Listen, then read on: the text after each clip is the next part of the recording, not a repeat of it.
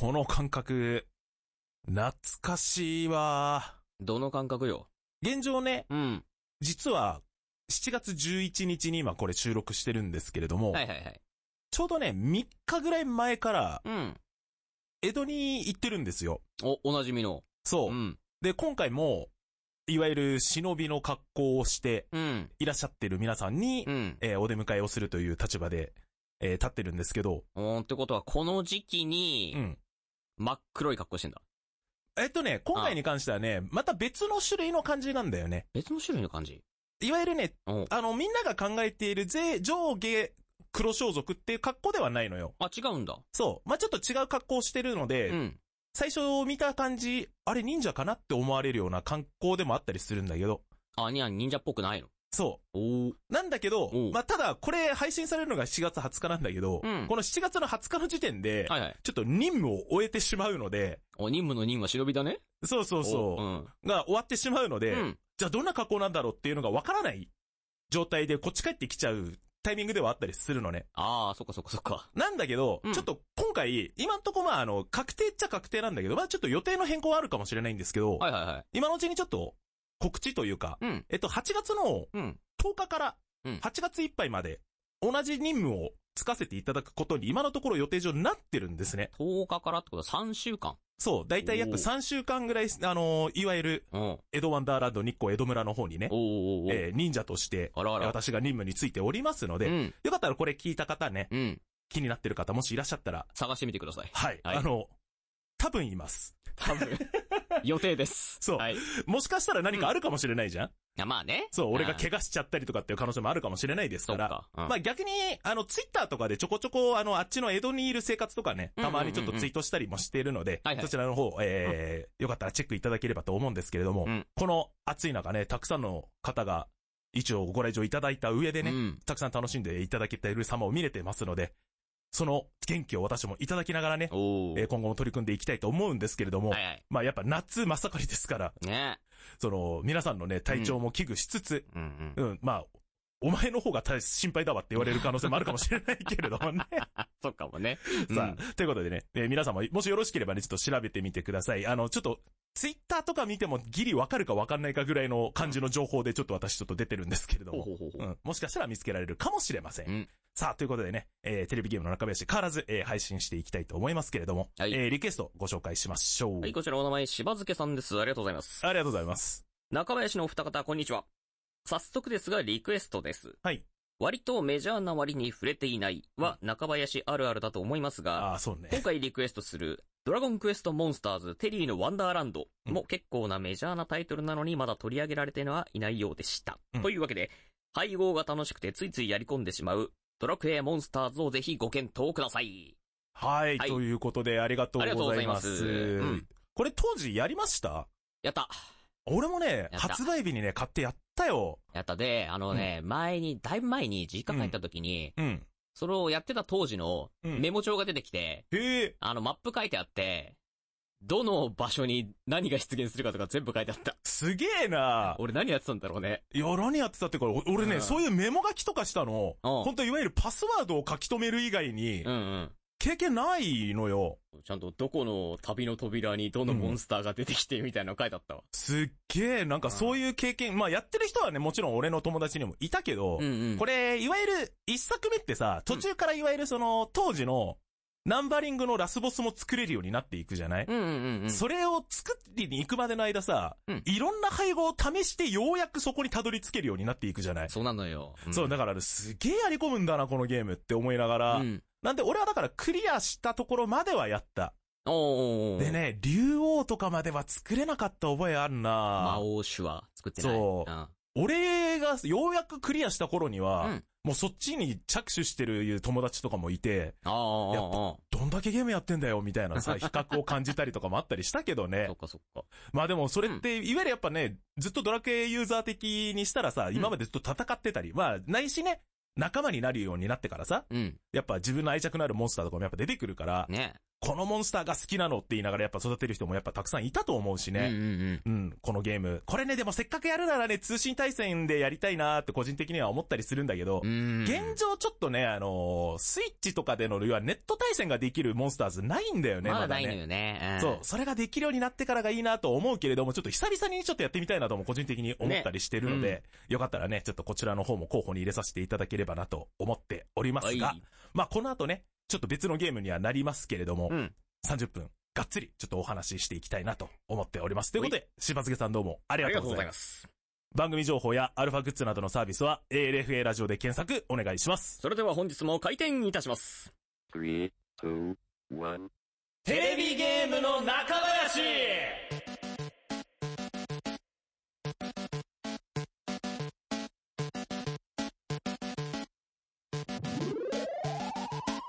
この番組は株式会社アルファの制作でお送りします。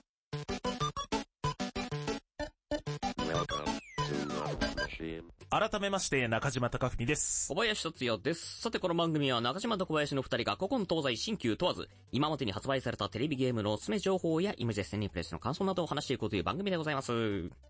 204号店は大人気こちらのソフトをご紹介いたします。星のカービィスーパーデラックス。任天堂スイッチオンラインでプレイ可能な大人気シリーズ。どのようなゲームなのかお楽しみにはい、よろしく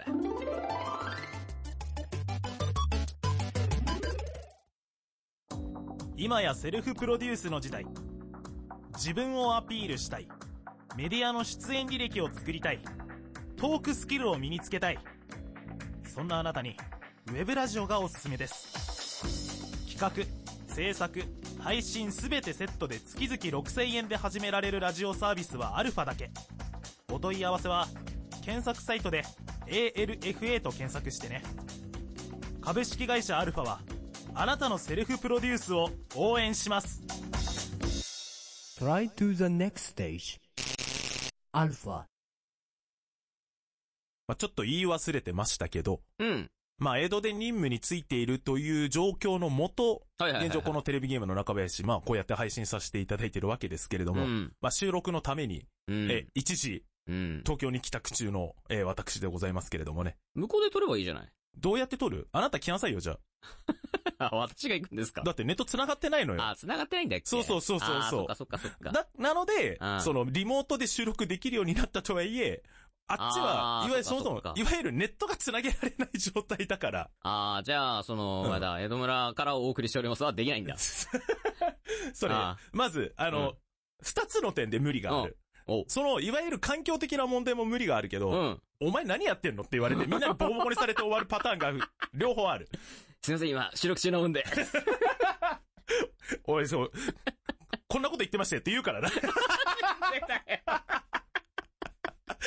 ダメか。うんダメか。まあまあね、一応ねおお仕事でお世話になりに行ってますから、私もね。ですねまあということで、まあちょっとこうやって、今ちょうど3日間ぐらいで1回一時帰宅している状態ですけれども、まあ、うん結構声出してる関係上、ちょっと普段とね、なんか声違うような気がしなくもないよ。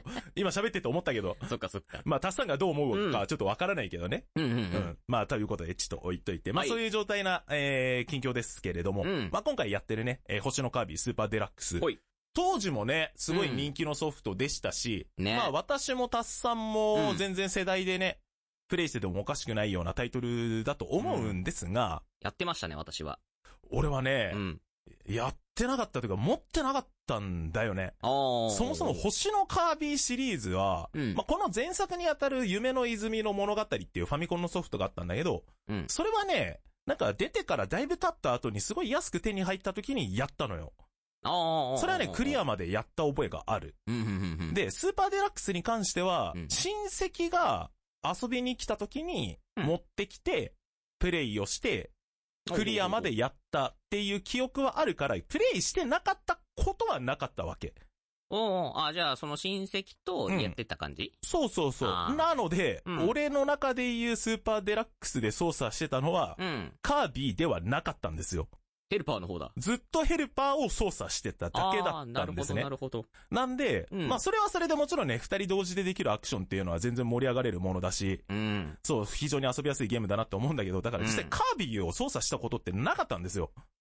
ああ、じゃあ飲み込んでコピーとかはしたことなかっんだ。したたことなかったの。ななんで、その、まあ、よくあるパターンといえば、そのヘルパーに関してもさ、うんうんまあ、ずっと持っていけるところもあればさ、うんまあ、途中で切り替えないといけないところとかも出てくるじゃない？そうね。なので、まあ、基本的に、俺がこのヘルパーがなんか使いやすかったなって思ったとは言え、うん、うん。そのヘルパーでは先に、そのヘルパーは使えないステージとかもまあ往々にしてあるじゃないですか。ありますあります。なので、うん。このヘルパー使いづらいわーとかって言いながらなんかやってた覚えがある。あ、なるほどね。そう。なんか逆に俺も助けてくれって思ってたから。なんか、このステージで出てくるヘルパーの操作感がなんか他のヘルパーと全然違うねんけどみたいなさ。ああ、まあそうね。まステージによってね、使える、使えないいるからね。そう。あとやっぱ、ちょっと操作してやり慣れてくるとさ、やっぱその自分の操作感に合うヘルパーが変わってくるじゃないそうそう、ヘルパーによってね、だいぶ操作感違うのよね。そうそうそう。まあもちろんその中で言ってね、まあどんな人でも使いやすいような操作感のもいれば、うん。逆にちょっとその上級者向けの操作が必要なヘルパーもいたりしたからね。そうなんだよね。うん。っていう感じで結構その使うヘルパー使うヘルパーでちょっと操作感が違うから、うん、うん。ちょっと。戸惑いがあったっていうのが正直な思い出なんですよ。なるほど、なるほど。まあその中でもやっぱ、まあうん推しのキャラクターとかね、これ可愛かったよねみたいな思い出とか、まあ後ほどまだ時間ありますからね、そっちの方でお話ししようかなとは思ってるんですが、おい実際まあ、やってたっていうのはじゃあ結構やり込んだぐらいでやってたってこと？タッサンの場合は。うん。え？どんぐらいやり込んだとっていうと、まあどんぐらいって言うと難しいな。本だって言ったらあれだけど、一応100%にはしてたよ。三つのデータ全部？いや、ちょ、ミッドデータ全部はしてない。それはしてない。まあそうよね。まあでも100%を目指すにしても、うんちゃんと隅から隅まで遊べるからさ、うんうん。それを遊べば100%になるようにはなってるじゃない。っはい。ていう意味で言うと、まあだいぶ非常に難易度は優しい感じのゲームではありましたけれども、そうね。うん。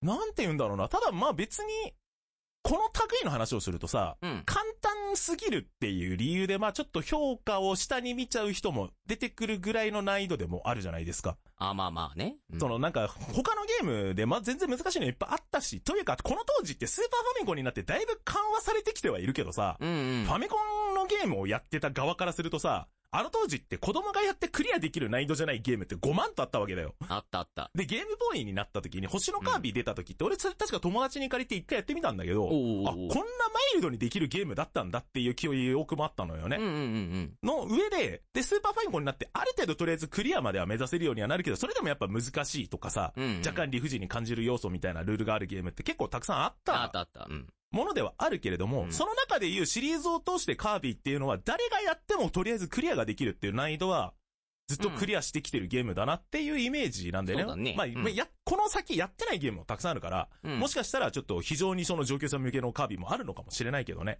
ああ。まあでも、あのフォルムでうん。非常に難しいんですっていう作品がある俺はちょっと聞いたことがないから多分だいないとは思うんだけどねおそらく大丈。夫だと思うけどね。うんう。ん。まあさて皆さんの中でどのような感じのね、思い出をお持ちのキャラなのかっていうのは、うんまあカービィね、全然知らない人なんてほとんどいないと思うからね。まあね。スーパーデラックス自体はね、まあ結構前のゲームですから、まだプレイしたことがない人のために、どのようなゲームなのかをまずね、レポートでご紹介していきたいなと思います。テレビゲームの中林。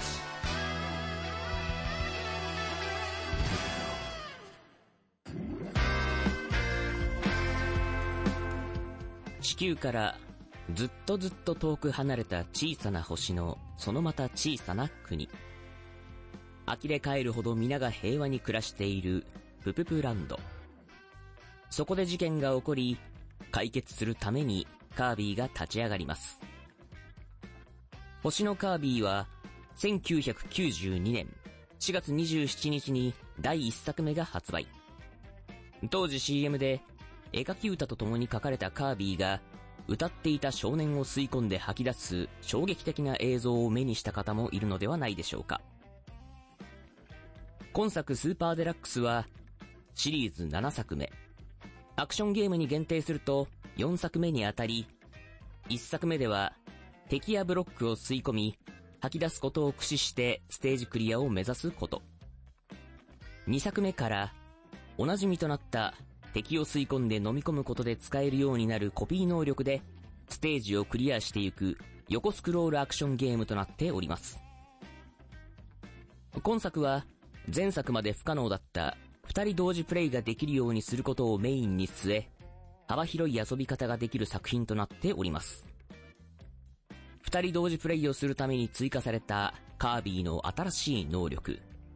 ヘルパーを使ってカービィの頼もしいパートナーを作り出して一緒にクリアしていきましょう。まずカービィで敵を吸い込んだ後に飲み込んで能力をコピー。その状態で A ボタンを押すと、カービィが持っているコピーはなくなる代わりに、その時に持っていた能力を持ったヘルパーが登場し、カービィをフォローしてくれるようになります。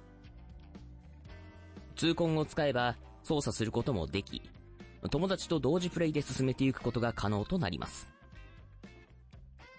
先述した通り、今作は協力プレイがメインになっており、たくさんのモードで遊ぶことができます。基本的なアクションを学びながら、一作目のステージを簡易的に遊べる、春風と共に、今作オリジナルのステージを攻略する、白き翼、ダイナブレイド。広大なステージを探索して、隠されているお宝を拾いながら脱出を目指す、洞窟大作戦など。基本アクションはそのままに、いろいろなルールが用意されております。じっくり進めていくものや、サクッと遊べるモードから、その時の気分に合わせたモードを任意で選べる贅沢なソフトとなっております。他にも、ミニゲームに、タイムアタック、グルメレースや、反射神経を競う、刹那の見切りなど、協力するだけではなく、対戦で盛り上がれるモードなどもあり、一つ一つはコンパクトでも、一緒に長く遊べる今作スーパーデラックス。4作目にして取り組んだオムニバス形式のデザインと多彩なアクションは今なお受け継がれております。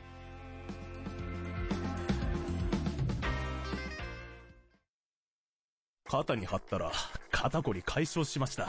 パソコンに貼ったらバグがなくなりました。このステッカーのおかげで、恋人が、ステッカー効果で家を買いました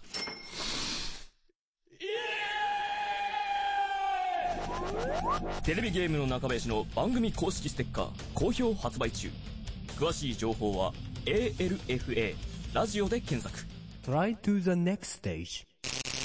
Alpha. まあ私たちの世代で言うと、星のカービィといえば、うん。やっぱまあゲームっていうイメージがあるとは思うんだけどさ、うん。ちょっと多分下の世代に行くとお、アニメとさ、漫画あがあったと思うのね。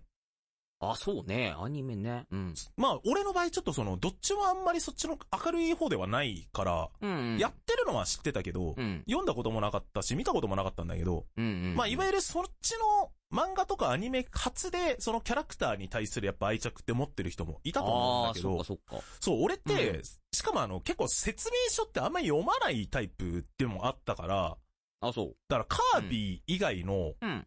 キャラクターの名前って、あんまりその、残ってないんだよね、記憶に。あーあーまあ、後にね、あの、ケイトのカービィって、まあ別のゲームの話で申し訳ないけど、うん。Wii で出たんだよね。ケイトでデザインされてるカービィの世界を遊ぶみたいな。あれは、ま大人になった男性の私でもね、うん。ものすごく癒される感じのゲームではあったんだけど、あそうなんだ。あの、でもカービィと、うん。ワドルディと、うん。どうだろうな、あと、まあ、コック川崎とかのあの、ちょっとぬぼっとした感じのフォルムとかさ、うん。うん。うんまあ、嫌いな子はいないよね。あまあね。そう。ん。という意味での、やっぱ推しキャラみたいなのいると思うんだよね。うんうんうんまあ、その中で、まあ、ちょっと能力をコピー、コピーできる能力を持っていないワドルディが、うん。ちょっとまあ、いわゆるマリオ的にユクリボみたいなポジションではあるけど、うん。まあ、あのフォルムの可愛さによって、ね、ものすごいやっぱ人気を持ってたりとかするじゃないですか。ああそのなんかフォルムとか込み込みでタッサンの推しは誰なんカービィの世界で言うと。惜し？いうん。難しいなそうねシミラ？シミラってなんだ？あ能力何持ってたキャラ？ミラあ、ミラーのあれか、あー。魔法使いみたいな見た目してるやつ。ー名前間違ってたらごめん。うん。確かそんな名前だった気がすなるほどね。うん。あいつ好き。ああ、うんはいはいはい。やっぱでも俺はそうなるとやっぱワドルディになるのかな。ああ、ワドルディ？ワドルデュいや。俺デュかな。ああ、そう。あまあなんというか、なんかその、カービィはそのうん。問答無用に敵吸い込んで吐き出すし、うん。っていうのもあったりするから、あんまり印象に残んないかなと思うんだけど、なんか若干ちょっとその、うん。吸い込んだ途端に飲み込んで、うんあ、この世界からいなくなったと思った瞬間、若干ちょっと罪悪感が湧くぐらい可愛いなと思ってる。ああ。あ飲み込まれたのはどこに行くんだろうな。なってみたいなところとかね。うん。あと、いわゆるメタナイトのフォルムとかもさ、なんか、ああの、丸いのに、うん。かっこよく見えるとかってさ、ねものすごくやっぱ計算されてるデザインな気もするじゃない、うん。で、あれだよ。可愛らしい顔してるよ。そうそうそう。じゃないとは。あれなんか、このスーパーデラックスでも若干さ、あの負けた時に一瞬だけ素顔が出るじゃない？そうそうそう。仮面割れてね。そう。一瞬顔が出てくる。でも、今、その、後々のシリーズでもメタナイトが出てきて負けると必ず一瞬だけ素顔が出るってなんか定番になってるらしいじゃない？あ、そうなんだな。そう。うんなんかもうお約束らしいよ。あの可愛らしい顔が一瞬チラッと出るんだ。チラッて出てくるっていうやつとかね。いいね。そう。うんまあ、ちょっとおい、まあこういう意味でのそのカービィの世界観で言ったら、あの、皆さんの中でどこから情報を得た上で、う。うんん、これが、こういう、こここういう理由で好きになりましたっていうのはもちろん、いろんなところからあるとは思うんだけど、まあゲームじゃないんだね、もうね。うん、まああとやっぱスマブラから知りましたもいるんじゃないかな。ああ、そっかそっか。もあったりすると思うから、その点で言うとどうしてもやっぱその任天堂系の、うんうん。あの、プラットフォームを持ってない時期が間にあるので、はい。なんで、そういう意味で言うと、ちょっと俺はカービィは、その、ちょっと距離が遠かった作品でもあったりするんだよね。だし、実際スーパーデラックスに関しても、うんいあの、親戚が持ってきたカービィのヘルプをしてたっていうそっか。イメージだったから、うん。その中で言うと、その、今回のゲームに至っては懐かしいってのももちろんあったけど、うん。いわゆる触ってみた感覚の、カービィのうん、触った感覚はヘルパーと、もう全く違かった。っあ、別物だった。ていう感覚の方が近かったような気がするかな。俺逆にヘルパー経験ないからね。あー、逆にでもなんか二人プレイやんなかったの？やってても、ほら、うん私、兄じゃないですか。あー、なるほど。ああーカービィが多いんですよ。ー、なるほどそう。そう俺、俺がワンコンやっていうこあと。そうそうそうそう。なるほどね。お前ちょっと手伝えと。でも実際でもカービィでも、うんヘルパーでも、うん。まあ、そもそもアクションの種類がそもそもが違うからさ。いろんな楽しみ方が変わるっていうのはもちろんある上でのね、うんうん。その、アクション要素非常に幅広くあるじゃないですか。ですな。う。うんん。なので、まあ、どっちをやってももちろん面白い。うん。そう、だから、カービィだ、主人公だからっつってカービィをやりたいっていう、まあね、争奪戦は小さい頃あった可能性はゼロじゃないかもしれないけどねう。ん。だヘルパーになったからって別に外れを引いてるわけじゃないっていうことだしねねうんもちろんたくさん面白いね、アクションもたくさん用意されてるしっていうのもあったりするところでね。まあ、あとやっぱその、ガードボタンとか、俺今回ちょっと縛ってやったんだけど、お、結構、なんか、大体の攻撃ガードできちゃうな、これと思って。そうね。うん。そう、だからこれガードやると多分簡単にクリアできてしまうと思って。もう縛ったんだ。そう、おガードを縛ってやったりとかはやってたかな。まあそういう意味でのアクション性の、その幅広さうんを、ちょっと縛ってやっても全然クリアできるぐらいのマイルドな難易度ではあるから、そうね。そう、だ誰がやっても楽しめる。これはもう全然間違いないことではあったりしますよね。うん。まあその後に、その二人同時プレイができると同時にちょっと別のミニゲームでね、対戦ができるから、今回そのスイッチオンラインのね、マルチを使って、はい私とタッサンで対戦しましたね。ね遊びました刹那。はい、刹那の見切りとメガトンパンチ。メガトンパンチ。ええ、どっちも僅差で私が勝ちましたけど。そうですね。はい。もうなんだろうねうん。反射神経がまあだいぶ落ちてる気はするね。そう。でもツイッターでのプレイ報告しかないあなたは、は多分他のフォロワーからしたらう、んすべてのゲームをマラソン感覚でクリアできる人だと勘違いされてると思うからそれは。大いに間違えてるよ。まあでも実際ね、こうやってね、いつかみんなと遊べるね、機。会とか作れるといいなって個人的に思うような体験でもありましたね。はい。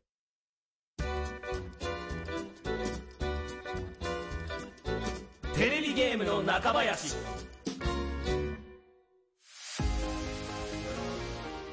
現在30周年を迎えた星のカービィシリーズ。2022年5月に実施されたおすすめタイトルアンケートで約3500件のうち約10%以上の支持を得た今作スーパーデラックス。シリーズを通して他のアクションゲームと比較すると難易度は控えめで誰でも遊べ多彩なアクションを楽しむことに特化しており、一人でも友人とも家族とも遊べる非常に優しい作品で、任天堂スイッチオンラインで遊べる現状、ゲームユーザーは一度は遊んだことがあるのではないでしょうか。有識者の立場では簡単すぎるという意見も見られますが、多くのアクション要素を突き詰めて、長らくやり込んでいるヘビーユーザーも多くおり、万人におすすめできるソフトであるのは間違いありません。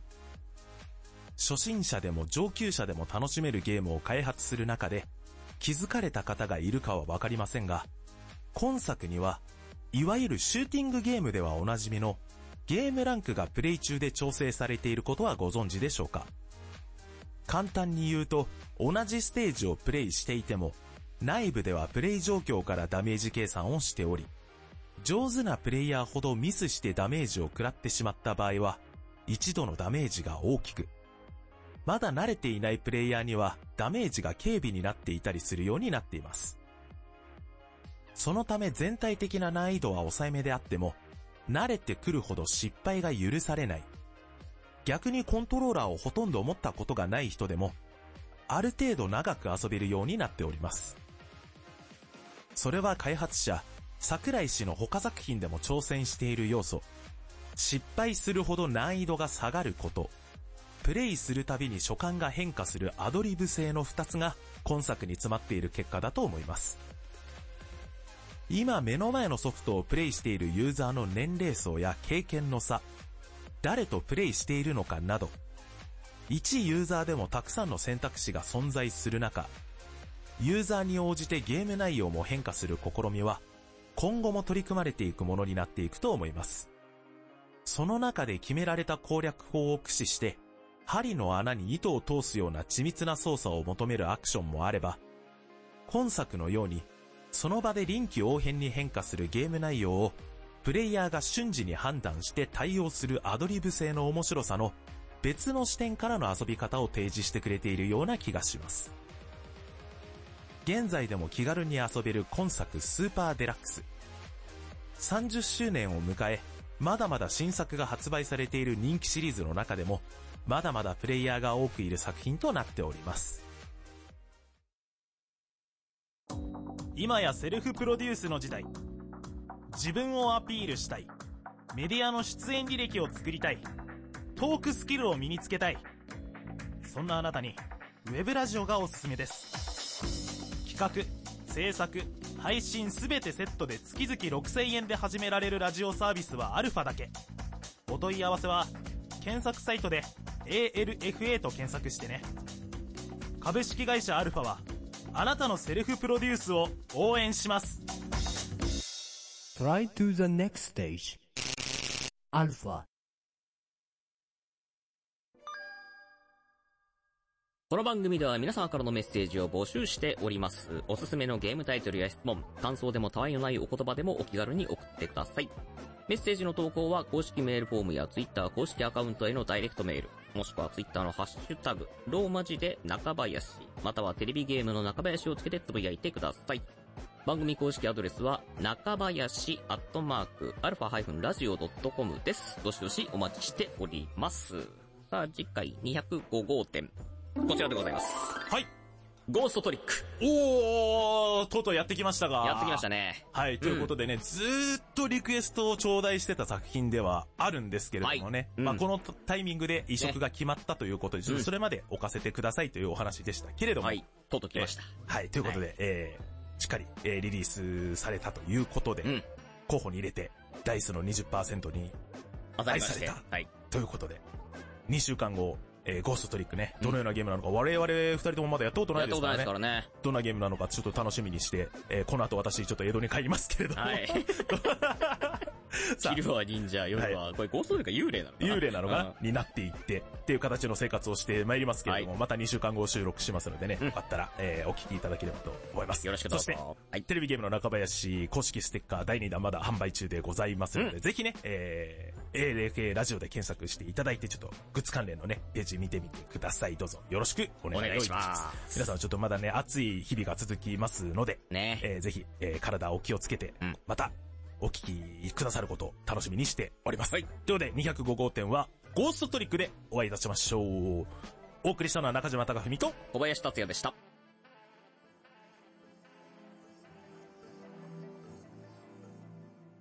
この番組は、株式会社アルファの制作でお送りしました。